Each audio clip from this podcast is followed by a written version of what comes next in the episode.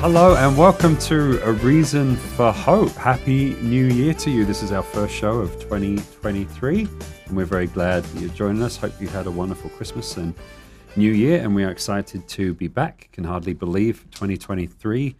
We should be hovering around in vehicles in the sky by now, but we're not. But that's okay. We're here to receive and answer your Bible questions with the help of the Bible itself, God's Word. That's right, your questions guide our show along. So if you have questions about the Bible, any honest question, as long as you're um, wanting an answer straight out of Scripture, that's what we're here to do. So it could be a verse or passage of Scripture that has kind of confused you, you'd like to delve further into, maybe something you're going through in your world, in your life, maybe something going on in the world.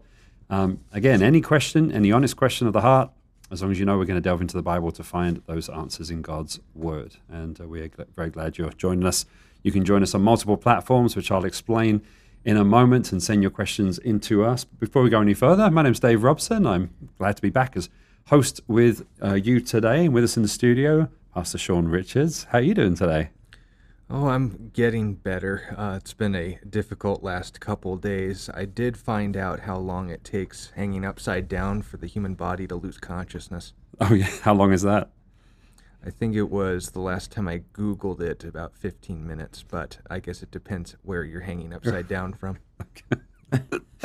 Did you do extensive research in this, personally speaking? No, actually, my physical ailment managed to keep me asleep for 25 hours, though, which is a record. I, longest I've ever been able to sleep without the aid of medicine. My goodness. Are you feeling better today? No. No, it's been a lot. We've all been under the weather at one time or another. Yeah, we've got Uh, a fellowship here. As of, yeah, as, as Pastor Scott is with us also. He's a senior pastor here at Calvary Christian Fellowship. How you doing? You feeling better? I am doing better. If uh, you last caught me in action on Christmas Eve and Christmas Day, you know that uh, the uh, the dreaded bug had seized my throat. Little at a couple of yeah. inopportune moments.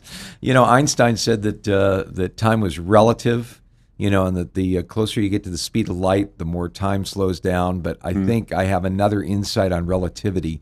Time slows down to a almost a standstill when you're standing in front of 400 people and your throat seizes and you can't get your voice back. yeah. In fact, uh, when I finished that particular incident, uh, coming down uh, to the uh, the encouraging bosom of my family, my firstborn son here, uh, Sean, commented, "Now we know why people are afraid of public speaking." I said, "Thank you very little." That's right. Yeah, but you almost sounded uh, sounded emotional when you. It was almost making me cry. It sounded like everything you said was you were kind of tearing up, but it was Yeah. more the Yeah. cough and the. yeah. I was, was feeling sorry for myself. right, maybe if it was a Good Friday service, it would have been. But Christmas the celebration. But yeah, I'm glad. You, I'm glad your voice is back and you're you're feeling better. And we hope you will. full disclosure, I was not emotionally overcome. My throat just Yeah. decided to Right. go on strike. Yeah, and you can watch our archive if you'd like to experience that. Say, look at him. Look at him struggle up there. Yes, indeed. Well, we hope you're well. We know there's been a lot of sickness going around, and a sickness like to stick around for several weeks. So we hope you're well. And even if you're not well and at home, we're glad that you can join us on multiple uh, platforms. So keep in mind that uh, A Reason for Hope is a ministry and outreach of Calvary Christian Fellowship of Tucson, Arizona. If you are in the Tucson area and looking for somewhere to fellowship, you're very welcome to come and check us out. We're right in the uh, uh, Princeton I 10 area on the west side of the freeway there. And also keep that in mind as you're trying to find us online. Uh, you can find us on our website, calvarychristianfellowship.com. Follow the Watch Live tab, and that will take you to a page where there's a chat box, and you can watch us live and interact with uh, me personally as I field those questions coming in. Also on Facebook, Calvary Christian Fellowship of Tucson. You'll find us there as well. Same kind of deal. Get on that chat box, send your question in. Try and get them in early because we do run out of time. Um, so if you get your questions in early, I can put them on my list, and uh, we'll try to get to all of those questions. On YouTube, the channel is A Reason for Hope. So if you join us on YouTube, A Reason for Hope is how to find us. We have an app as well on Roku or Apple TV or even on your mobile device, your iPhone, iPad, Android device, etc. If you look for Calvary Christian Fellowship, you'll find our um, app and you can download and watch us there as well. And that's the same place to go for our regular services here at Calvary Christian Fellowship, Wednesday evenings and Sunday mornings. You can find us live there on those same channels. You can fo- follow Pastor Scott on Twitter as well at Scott R4H. That's Scott letter R number four, letter H, where he posts highlights from the show and kind of commentary on world events and funny things and serious things and prophetic things and pathetic thing, no pathetic thing. Sometimes pathetic thing. I'll be the first to admit that. all kinds of good things. You can follow him along there as well. And our email address, almost forgot to say, questions for hope at gmail.com. That's questions for hope spelled out at gmail.com. Should you want to email us anytime, day or night, and we um, get to those questions as well. So, again, please send your questions in and we will get to them uh, on the show uh, today if you get those questions in early. But before we go any further, who's up for praying today? I know you guys are so adverse to the thought of talking to God. Boy, I'd love to do that. Let's do it. Let's do it. Lord, thank you for meeting us here. And I thank you, Lord, that although there's uh, three people on the screen here, you're present here through your Spirit. You said you'd never leave us and never forsake us. We thank you that your Holy Spirit is present here to lead us and guide us into all truth. Do that, Lord. I pray that we would come away from this time, maybe having an insight into your scripture that we've never had before. Lord, uh, perhaps hearing your voice applying the principles that we explore and the answers to these questions in a, in a way that could change someone's life forever. Lord, I, I pray especially uh, for those who uh, may be looking in and feeling a little, maybe just curious about what these Christians are all about. I pray that you, through your Spirit, would speak to them, draw them to you, and that there would be people that would pass uh, from death into life, literally, and come into a living relationship with you as a result of what goes on here today. We give you this time in mm. Jesus' name. Yeah. Amen. Amen. Amen, indeed. Um, well, I know, um, Scott, you keep um, very well up to date with uh, goings on in the world, especially the Middle East. And you mentioned before the show that there are some very interesting happenings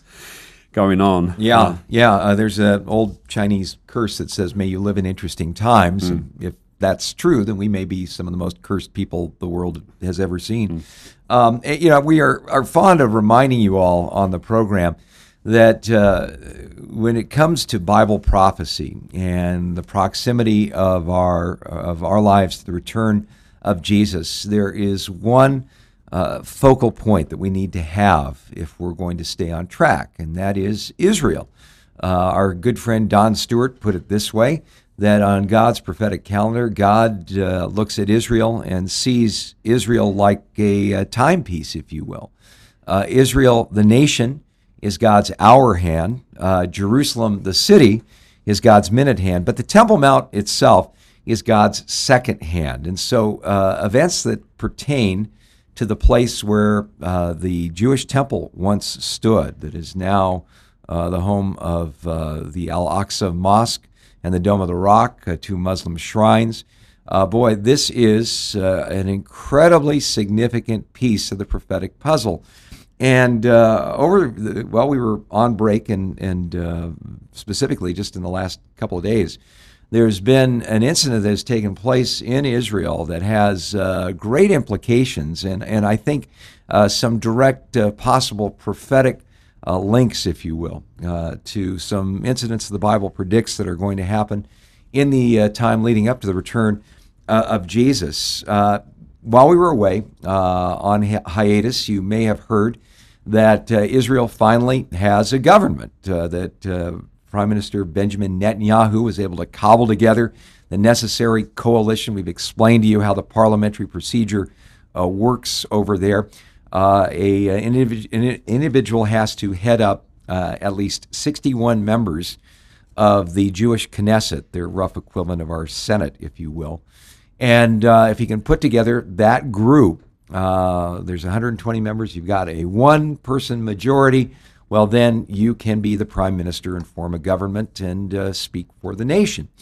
Well, that happened uh, while we were on break. Uh, just about a week ago, uh, Benjamin uh, Netanyahu was officially uh, given the go ahead to be the prime minister of Israel. But his putting together a coalition, uh, you know, one of the things that you, you have to understand is it's kind of like finding out how the sausage gets made.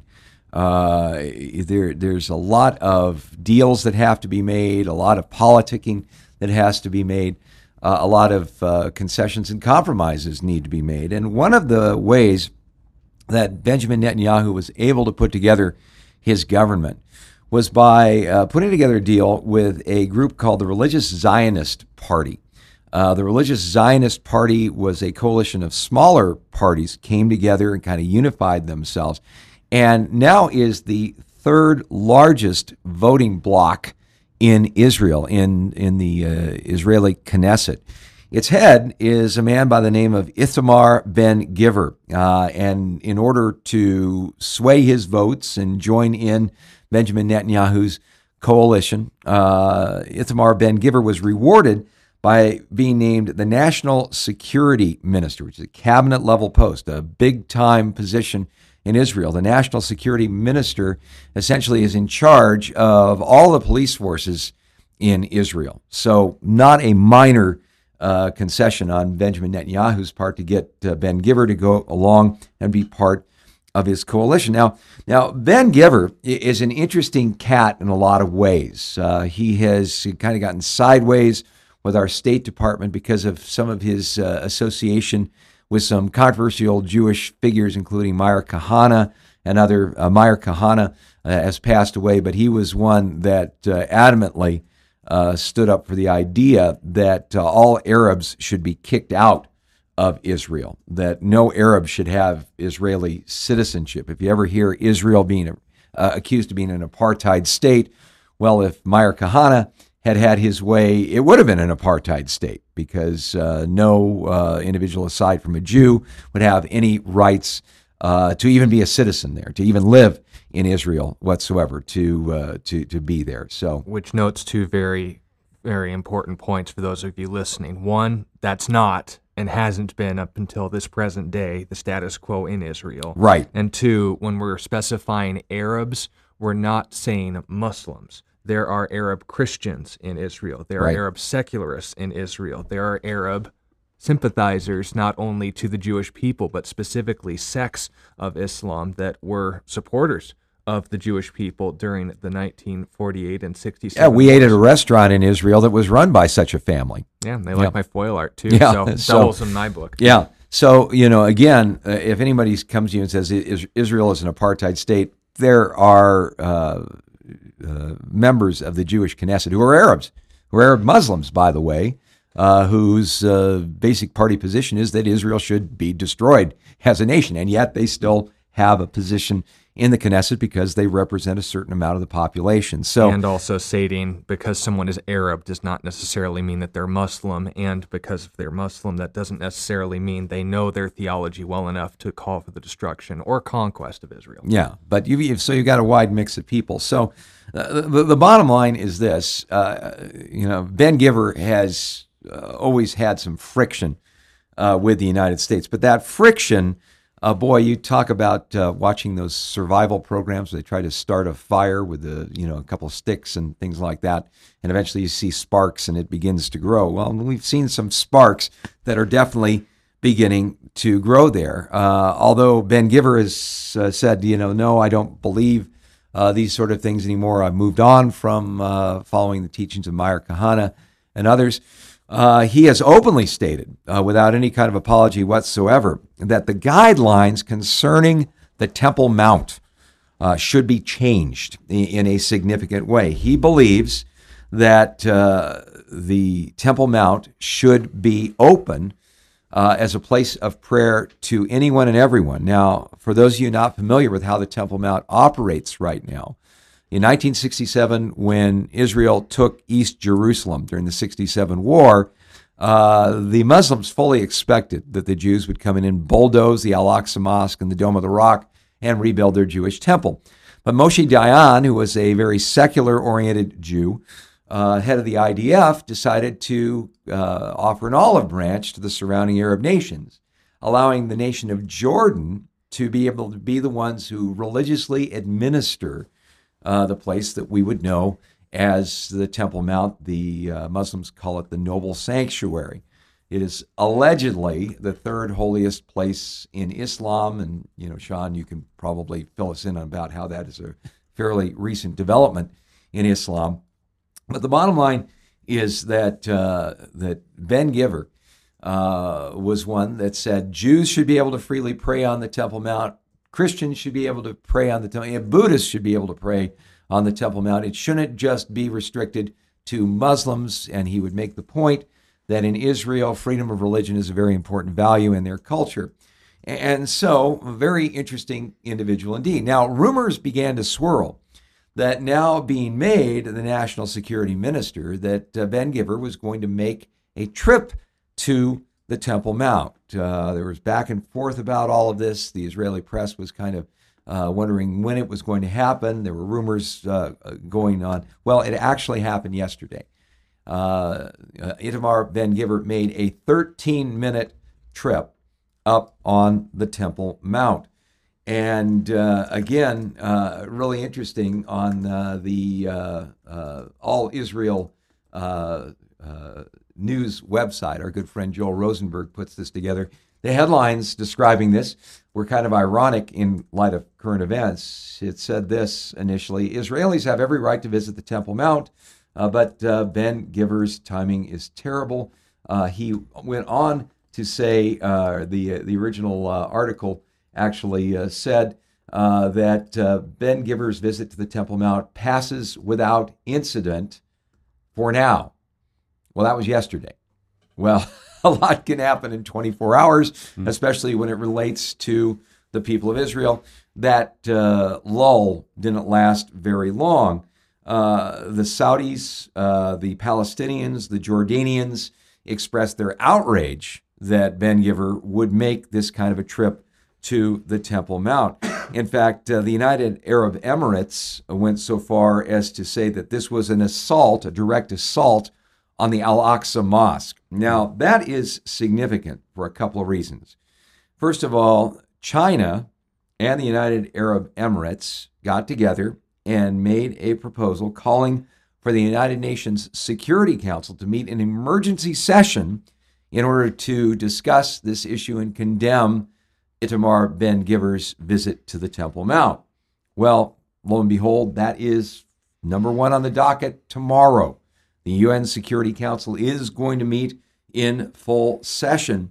Uh, and uh, again, the other interesting thing about all of this is that uh, before Itamar Ben Gvir went to the Temple Mount, uh, Benjamin Netanyahu, the new prime minister of Israel, was scheduled to make a visit to the United Arab Emirates. Well, that visit, as you might imagine, has been postponed. Mm. Uh, in fact, uh, the uh, initial headline I read to you on all uh, Israel uh, news or, or allisrael.com Israelis have every right to visit the Temple Mount, but Ben Gvir's timing is terrible. Uh, Joel Rosenberg writes, Good grief, there is no reason for Israel's national security minister to pick a needless international fight in its government's first week. Well, actually, uh, it depends on how you look at things. Uh, from a political point of view, I would be the first one to agree with Joel Rosenberg. The first week of a new government doesn't need this kind of heat. I understand his point. Uh, calling this bad timing depends, though, on whether you're looking at politically or, believe it or not, whether you're looking at the day that Itamar Ben Gvir decided to visit the Temple Mount. Catch this biblically because the day was very significant biblically. You go, what, what do you mean? Well, on the Jewish calendar, yesterday was the 10th of Tevet, uh, Asara ba, ba Tevet in, in Hebrew. Uh, it was, interestingly, uh, a day that has been a fasting day in Israel uh, for quite some time. It commemorates, believe it or not, the day that King Nebuchadnezzar of Babylon arrived outside the gates of Jerusalem and began a 30 month siege of Jerusalem uh, that would end up with the destruction of King Solomon's glorious temple when Jerusalem mm-hmm. finally fell. In fact, uh, biblically, kind of an interesting thing. Uh, in the book of Ezekiel, chapter 24, we see God telling the prophet Ezekiel that this was a day that should be remembered on the Jewish calendar. We read this in Ezekiel 24 and verse 1. Again, in the ninth year, in the tenth month, on the tenth day of the month, the word of the Lord came to me, saying, Son of man, write down the name of the day, this very day, the king of Babylon started his siege against Jerusalem this very day. In other words, God was saying to Ezekiel, I want you guys to remember the 10th of Tevet. I want you to remember when Nebuchadnezzar showed up, when all the predictions that the prophets had made were going to come to pass. Now, it's also, interestingly enough, the 10th of Tevet, a day of other interesting developments. In other words, you commemorate the fact that the temple was destroyed. Why does Ben Gvir go up there on this particular day? It wasn't just because his schedule was cleared. He was making a point. He was saying that the Temple Mount is just that. It's not the noble sanctuary. It's not something that even the Palestinians claim uh, is a myth that the temple never existed. Mm. It was his way of saying that a cabinet level member of the Israeli government is going to affirm the fact that this is, in fact, the Temple Mount. But it even goes deeper than that. The 10th of Tevet, believe it or not, was also a day, believe it, uh, or it's kind of an interesting thing, uh, where uh, the Septuagint, now, if you don't know what the Septuagint is, it literally refers to the 70. It is a uh, very interesting uh, development in Judaism, in that uh, it was the first time that the Jewish scriptures, the Torah, was translated from Hebrew into Greek. Mm. on the Chabad.org website, uh, Rabbi uh, Menach Posner, Posner writes this about it Determining to have the Torah translated into Greek following an unsuccessful attempt 61 years earlier. The ruling Alexandrian Greek Emperor Ptolemy gathered 72 Torah sages, had them sequestered in 72 separate rooms, and ordered them to each produce a translation of the Torah from Hebrew into Greek. On the 8th of Tevet of the year, 246 BC, they produced 72 identical translations. Hmm. Very interesting. This was miraculous. This is on the Chabad website, especially since there were 13 places where the translators intentionally diverged from the literal translation. Very interesting. Mm. Despite uh, this miracle, the rabbis viewed this day uh, through kind of a jaundiced eye. It was also associated with the day of the uh, golden calf worship in Israel. But having said that, very interesting here we see a day that commemorates what? The Jewish scriptures being made accessible to who? Non Jewish people. Mm. So you not only have the 10th of Tevet commemorating the destruction of the temple, uh, Itamar Ben Gvir going up and making a statement that this is our property, this is our land, this is the holiest place in Judaism, uh, and we're not going to budge on that point.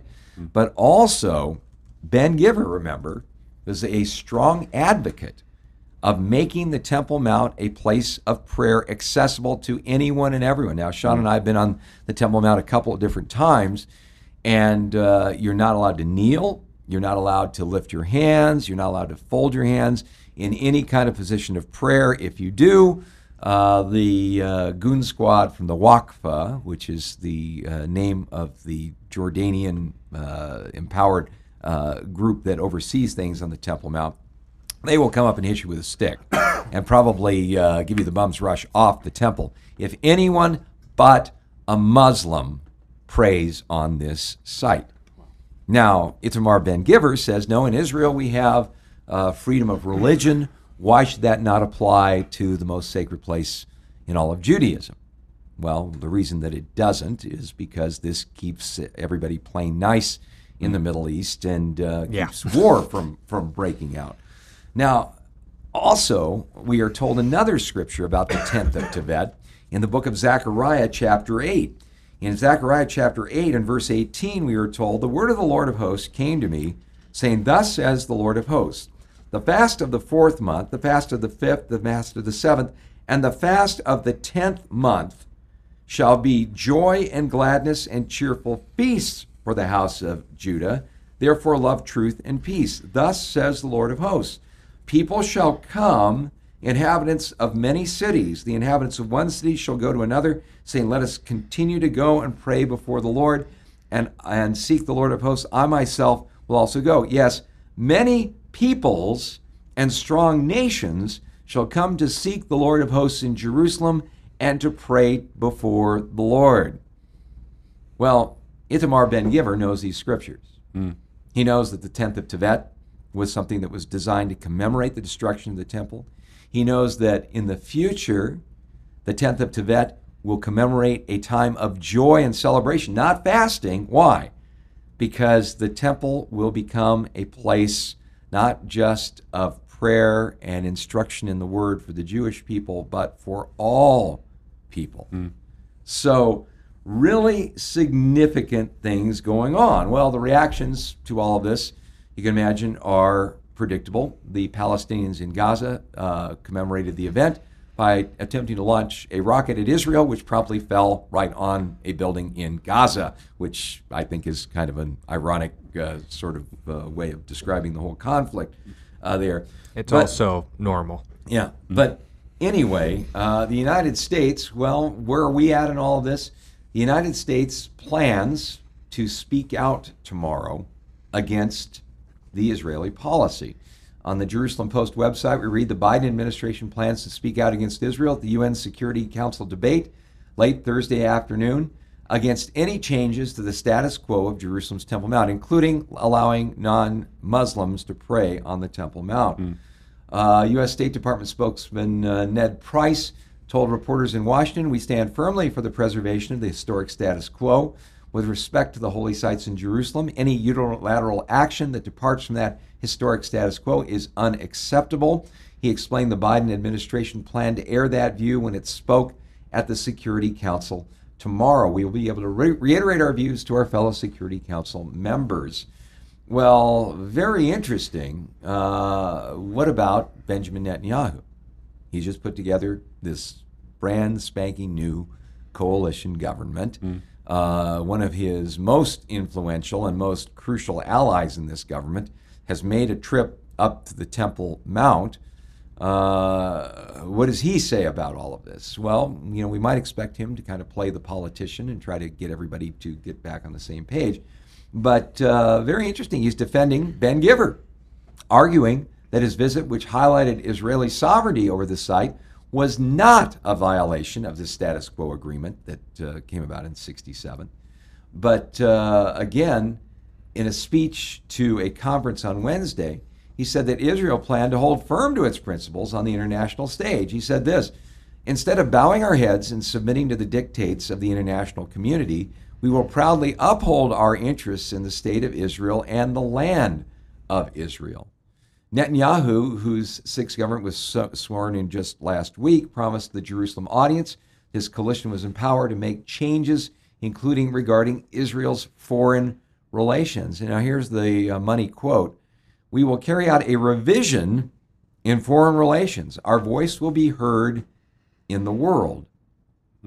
Now, what does that mean exactly? What revisions are going to be me- made as far as Jewish policy is concerned? What revisions uh, could possibly be made as far as the status quo agreement that prohibits any other prayer but Muslim prayer to be offered on the Temple Mount? Uh, we didn't know. You wanted to. Uh, oh, okay. Uh, but the, the bottom line is this what does this have to do with things prophetically? Well, we do know one thing about where all this is going. In Revelation chapter 11, uh, we are given a vision of the future of this Temple Mount. Uh, there we read, Then I was given a reed like a measuring rod, and the angel stood, saying, Rise and measure the temple of God, the altar, and those who worship there. But leave out the court which is outside the temple, and do not measure it, for it's been given to the Gentiles, and they will tread the holy city underfoot for 42 months.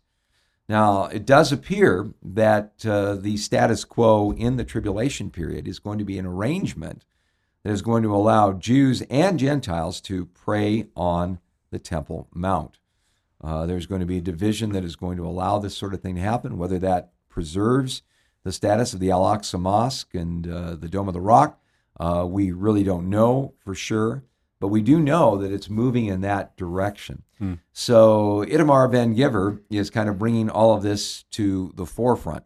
Uh, he's kind of uh, speaking out loud what a lot of people think in the back of their minds. Well, why are we being so nice to these people who show nothing but disrespect? Uh, throw rocks, for instance, on Jewish worshipers who are praying at the Western Wall. They call it the Wailing Wall. By the way, the Wailing Wall is a derogatory term. It's a way of uh, Muslims putting down the Jews. Oh, look, look at them down there. All they can do is wail and cry, and look at us. We control this particular piece of real estate. So if you call it the Wailing Wall in Israel, you might get some funny looks from some. Mm. They don't people. call it that. No, the, No. the Jews call it the Western Wall, and it's very, and, and that's the place where obviously you see people standing in front of it and they're genuflecting and doing their ritual prayers. You see all kinds of people putting prayers written on pieces of paper in the cracks of the wall and so forth. But uh, on a semi-regular basis, uh, the Muslims get whipped up. Uh, if you are there, for instance, before Friday prayers, what kind of uh, instructions, sermonettes do you tend to hear from these people running the show? pretty much every kind of sermon that is, of course, kept from public ears.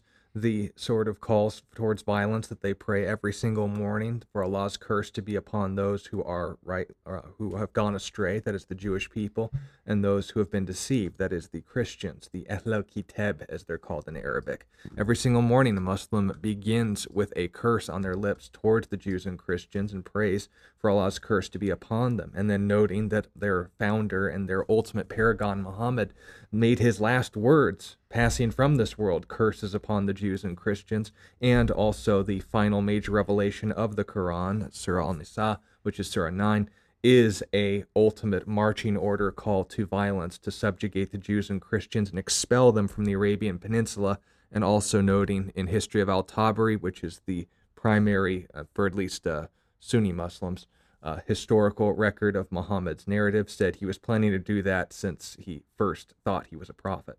So the calls for conquest, the calls for subjugation of the Jews and Christians, and the annihilation of the polytheists, that is, of course, another term they use for Christians, but just Zoroastrians and Persians in general, and anyone who doesn't submit to Allah. When, of course, you pay the jizya, that is a poll tax and a basically extortion pay to live in Muslim lands Like without ninety percent of your income, right? about half Yeah. but uh, certainly exorbitant tax rates because of what you believe, which is one of the fundamental human rights that, ironically enough, the UN condemns but welcomes nations on their panels who support Sharia law and the enforcement of these tax policies.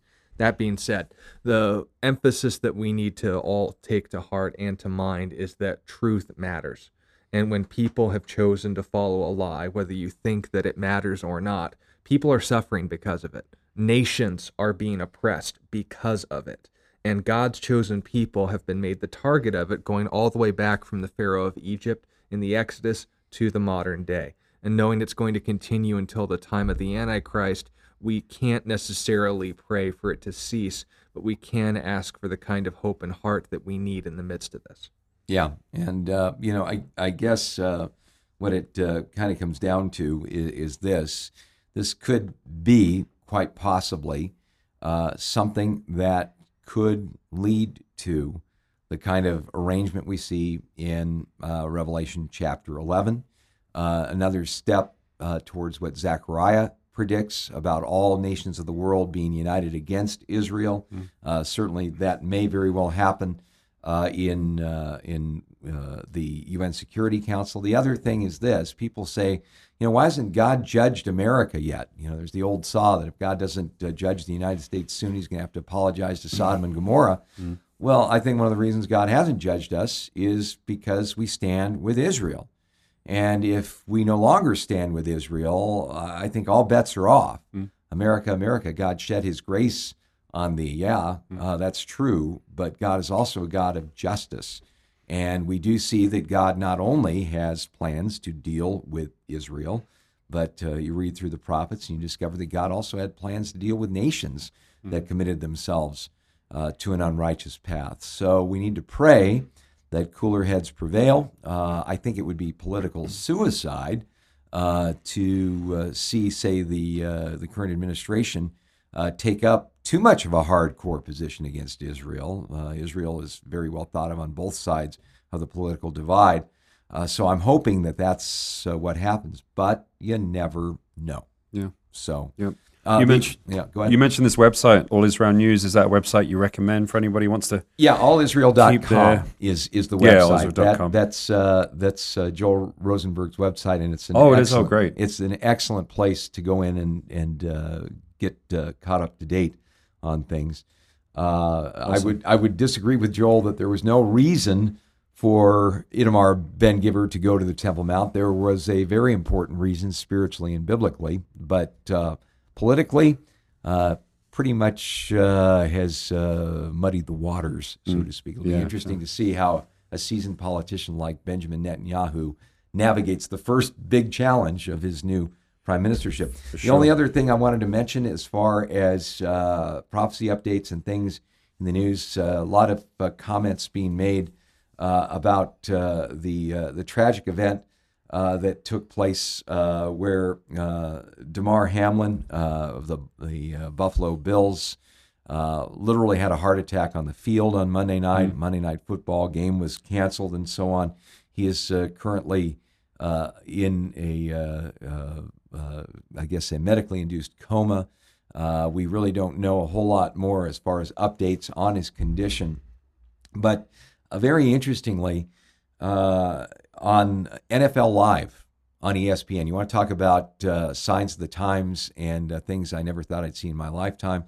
On uh, NFL Live, when they were reporting on this, one of the commentators, a uh, former uh, quarterback, uh, Dan Orlo- Orlovsky of the D- Detroit Lions, uh, asked his colleagues to take a moment and pray uh, for Damar Hamlin, and he prayed this prayer God, we come to you in these moments that we don't understand, that are hard, because we believe that you are God, and coming to you and praying to you has impact. We're sad, we're angry, we want answers, but some things are unanswerable.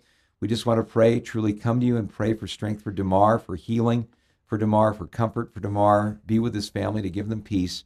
And we believe that prayer didn't work. We went and asked this of you, God. I believe in prayer. We believe in prayer. We lift up Damar Hamlin in your name. Amen. Well, talk about things I never thought I would see in my lifetime on ESPN. Um, the NFL Live turned into a prayer meeting. How about that? Praise God. So be praying for Damar Hamlin and for his family. Yeah, yeah, Yeah. absolutely. Yeah. Well, thank you for sharing, Yeah. for sharing those things. Again, there's that website, uh, allisrael.com, if you'd like to keep up to date with those things going on as well. I've got some questions coming in. Thank you from uh, Taylor, one of our regulars. Good to uh, to see you joining us. This came in through our email address, questionsforhope at gmail.com. He asks, should a man kill in the defense of his family? Well, you set up the scenario that your family's in a position where they need defending, but the question is, of course, is that the first option? Is that a option that you should choose? And of course, what is the limits to that? Mm-hmm. Obviously, when we go to the Old Covenant and the Levitical law, Israel is given a provision for home invasion that there is no blood required of you if it's at night, if they have come on you, and of course they have violent intent. But then there's people who take this and apply it to very loose and very borderline oppressive laws for home invasion, saying that you could be arrested if they don't show violent intent, that if they're just stealing your property, that's not violent intent. And of course, uh, atheist activists have even gone out of their way to defend home invasion if it means they can get a jab in at the Bible. So when it comes to our worldview, we should first make sure we're not looking at the Bible and saying, well, what, uh, what can I and can't I do to the guy I got locked up in my basement? No, it's what is the situation? And when it comes to the whole, the law, and the prophets, that's a reference to the whole Old Testament. Jesus said this I should love my neighbor as myself. That's as much in balance of mind of your family as it is with your enemy.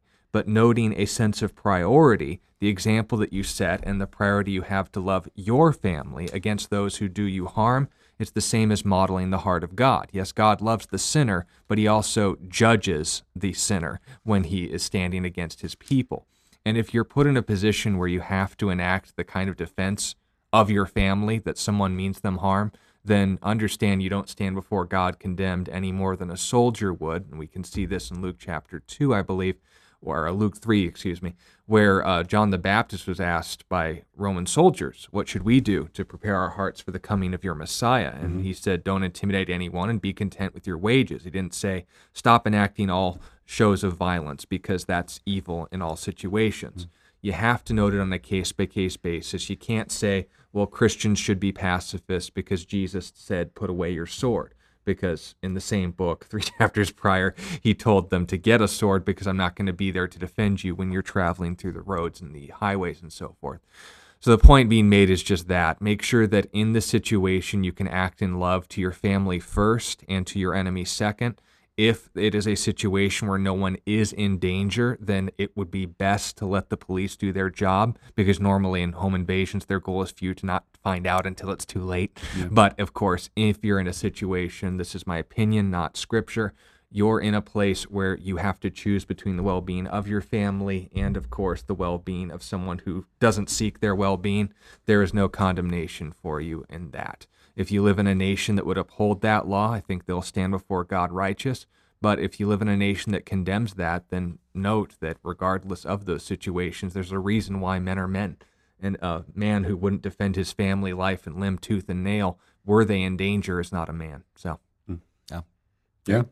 Would that change, do you think, if, um, you know, say I was home alone is there a situation where it might be the right thing to just lay my life down because I'm not defending my family, more defending myself? Do you think that kind of changes the defending yourself is yeah. the principle? If you're in bodily harm and danger, I think that's in line with what Exodus 21 was talking right. about. But the point being made is it goes on to say if day has risen, meaning that there's been some premeditation, you seek this guy out, yeah. you enact vengeance, that's different than defending your person. Right. But if on the other hand you live in a, um, well, a nation that has functional laws, and that's a big if nowadays. But there are those who have been given that responsibility. They've been yeah. given the sword and represent God in that capacity. It would be better to delegate to them. But if you're defending yourself, you're home alone, you're defending your property, your pet, that is, of course, yeah. the same principle. Yeah, great. Well, great. Thank you, Taylor. Appreciate that question. Great question. Uh, question from Riley Are there different levels of relationship with God, or is salvation enough. So, for instance, if we fast and pray, um, can certain prayers be answered more than others? If one person spends 40 days in prayer, will they be closer to God than, than someone who doesn't? So, is there levels of closeness with God through our religious practices? Yeah, yeah you gotta, I, I, think it's the heart that you bring to it. Uh, yeah. Maybe the, the best insight into this is in Luke chapter 18, where you see Jesus uh, telling the parable of the Pharisee and uh, the uh, tax gatherer went up to the temple to pray. The Pharisee, we are told, prayed thus with himself I thank you, God, that I'm not like other men, uh, adulterers or, or extortioners, or like this tax gatherer. For I fast twice a week. I give a tithe of all that I possess. Uh, you know, it's interesting how Jesus makes the comment uh, that the man prayed thus with himself. And uh, the only one that was impressed with his fasting and with his praying was him because uh, he was doing it for his own uh, self righteousness, not as a, uh, a, sense of brokenness before God, uh, not as a way of saying thank you for all the things that God had provided. He was, uh, in his mind, keeping up his end of the bargain. Uh, so you can do all these things. And, you know, the Bible never says don't fast. It certainly never says don't give. But if you give with the idea that ooh you know this is going to really give me a position in the church. Right. you know i remember early on in our fellowship a guy was saying well i don't like this and this and this about the church. And i said well I'll pray about that. He said do you know how much i give to this church? And i said no. Mm-hmm. And one of the smartest things i've ever done and i continue it to this day is i have no idea who gives what to the church because it's a safeguard for me because i'm as fallen and sinful as the, the next person. And if i knew that some guy JP Got Rocks was, you know, giving 70% of our, our uh, tithes to the church, uh, I might treat him differently. I might really have a lot of time for him. And if I um, conversely knew that there was a person that was occupying a lot of my time but hadn't given in five years, I'd probably say, hey, you know, why don't you go find someone else to, to bother? I don't have time for you. Mm-hmm. That's why I don't know. It's a safeguard for me, but it's also a safeguard for others because it's not giving and it's not fasting that matters, it's the heart that you bring. Boy, read what Jesus had to say about this in Matthew chapter 6. Uh, you know, he said that when you fast, don't be as the hypocrites. In other words, we can do all these things to be seen by men. And Jesus said, You do that, you've got your reward. So if we do it with the right heart, uh, we do it seeking the Lord, then, then that's awesome and great. You know, the Bible does say, grow in the grace and knowledge of our Lord Jesus Christ. Uh, you know, again, Peter made the statement like newborn babes long for the pure milk of the word that you may grow thereby. Uh, the Christian life, like any other relationship, is a growing thing. We get to know God better as time goes on. Uh, we get to uh, go through experiences where we learn to trust Him more. Uh, we we learn to have experiences where we see His power at work within our lives. We spend time daily in the Word and become familiar with it. You know, Sean, uh, we we oftentimes get the comment, both of us, uh, that boy, you know, I I just I, I just couldn't under uh, grasp the Bible like you do. You know all these scriptures. Well, you know, for me, I've been reading the Bible every day of my Christian life, pretty much every day. I was been conscious since 1973. Sooner or later, some of it sticks. Uh, so you know, it's not a, a question of some people are more gifted or some people are just more naturally inclined. It's just a question of of really pursuing the Lord. You know, Mm-hmm. uh, really uh, just desiring a relationship with Him. Jesus said, "You'll," or in uh, Jeremiah, we're told, "You'll seek me and find me when you search for me with your whole heart." Uh, so, if we have that wholehearted pursuit of God, uh, we're going to find Him. And and here's the wonderful thing: God's far more interested in connecting with us than we are with Him. I mean, He proved Right. that when Jesus died Right. for us. Uh, that's pretty passionate. Yeah. So. God's not the one who's holding out. Uh, if we seek Him, we're going to find Him, and uh, when we find Him, we're going to find everything else we were seeking with Him. Yeah, absolutely. Yep. Yeah. Um, Second Peter chapter one verses five through ten. Again, you probably are familiar with the passage to add to these things uh, from knowledge, virtue, virtue, self control, so on and so forth. But follow in regards to your question, verse eight.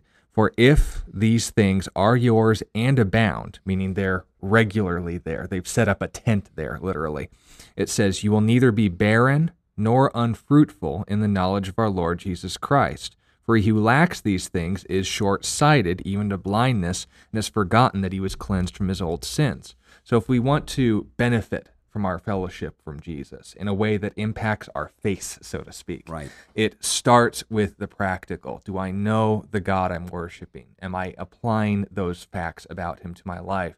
Are they making a tangible impact on the things I do and don't do? And of course, is this affecting my attitude in time? And noting that these things are a process and that one tends to build off of another. Uh, respected uh, Bible teacher in our live, Dave Rolph, described this not even necessarily as like levels, as in you move on from knowledge to virtue, then you don't need to pursue any more knowledge. You got the virtue now. No, it's like a dance, and the steps continue to flow as needs and moments and situations arise. But understanding that if we treat, like you were saying, Dad, the uh, concept of fasting or prayer as the eight year old equivalent of I'm going to hold my breath or withhold a meal from you mm. from myself until God gives me what I want, whether it's something good like an answer to prayer, but in the way I want it. Right. That's not fellowship, that's coercion.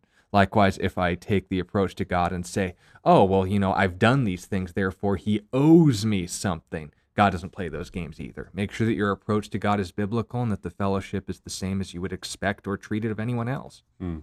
Very good. Great question, Riley. Thank you for that. Great, great answers too. Hope that helps you out and blesses you as you walk with the Lord uh, today and onwards. Uh, question from, um, well, your brother Rick, your uncle Rick.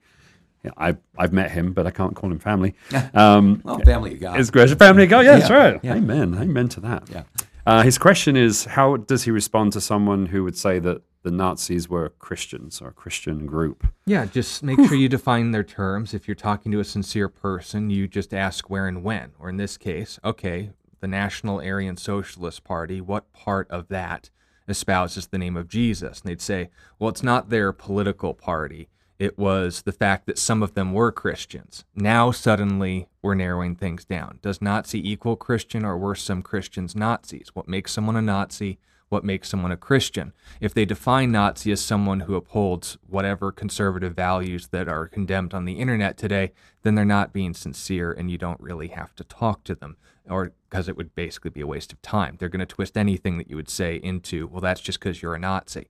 If, on the other hand, they actually care about what words mean, then understand Nazi has as much a meaning to it as Christian. A Nazi is someone who upholds National Socialism and wants to uphold that in such a way as it was specifically demonstrated in 1930s uh, and 40s Germany under the spearhead of the Brown Coats and Adolf Hitler their figurehead, but others were involved with it as well when we asked the question, what is Christianity? It was not a political movement, unless, in the broadest of sense, you're claiming that Jesus is king, in which case that is a very political statement, but it is, of course, not a call for national identity or the uh, expulsion of private property for the sake of the uh, elation of the state.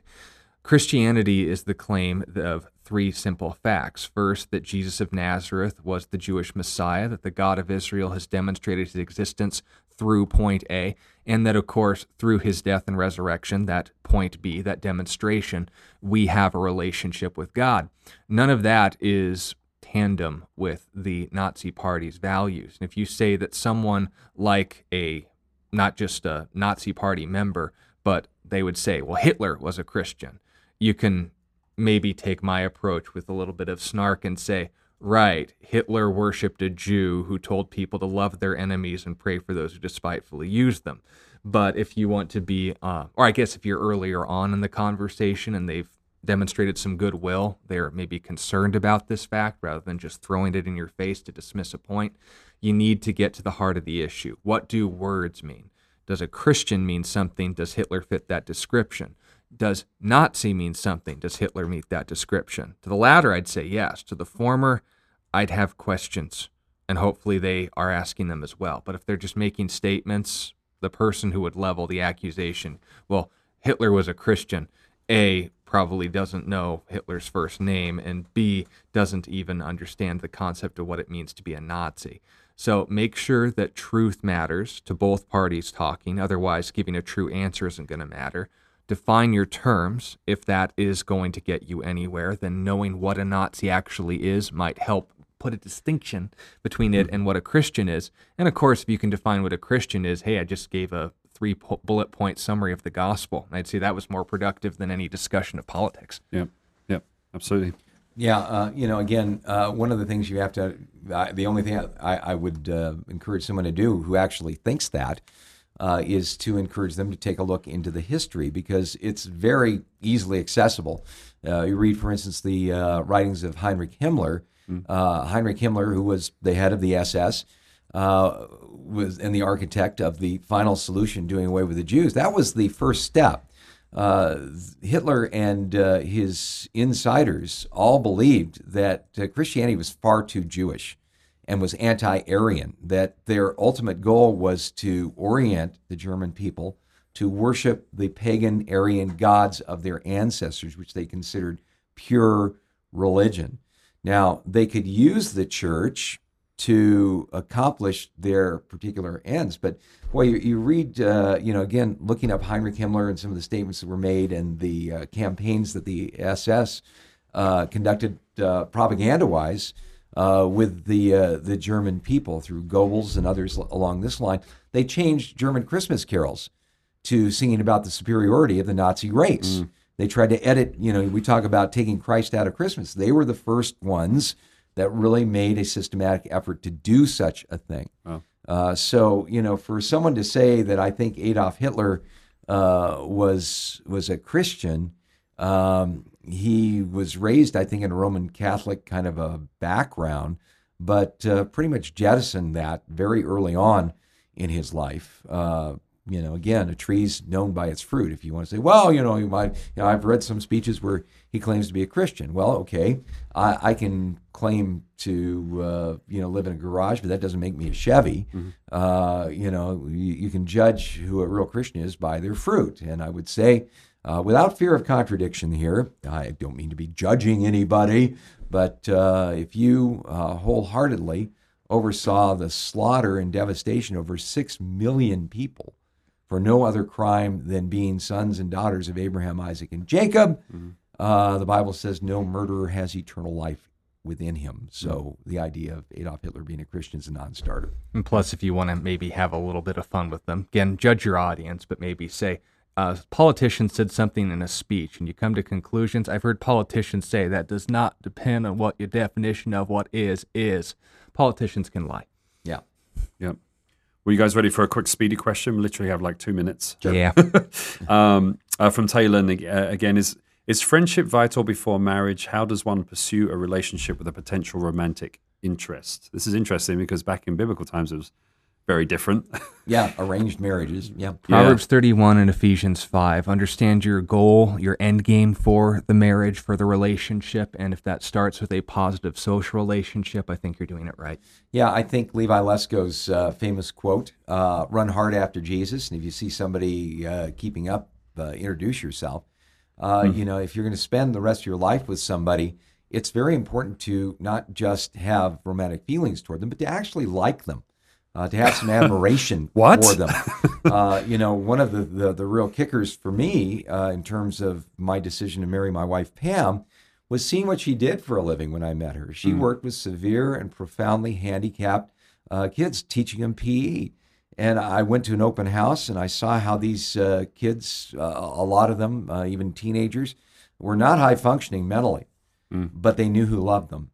And they were all hmm. over Pam like white on rice. Hmm. And you can't fake that kind of thing. That's the kind of thing that you should look for, not necessarily the cosmetics, because that's going to change sooner or later, but character. That's what you should really be looking for. And that takes a while to really figure out. People can, you know, fake it till you make it and put on the Mirage Man or the Mirage Woman kind of a thing. Oh, I'll, I'll play spiritual here because they're spiritual.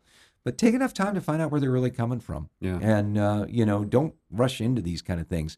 You know, love suffers long and is kind. Love's patient, lust is not. great. Great, great. Well, thank you. Well, you did great.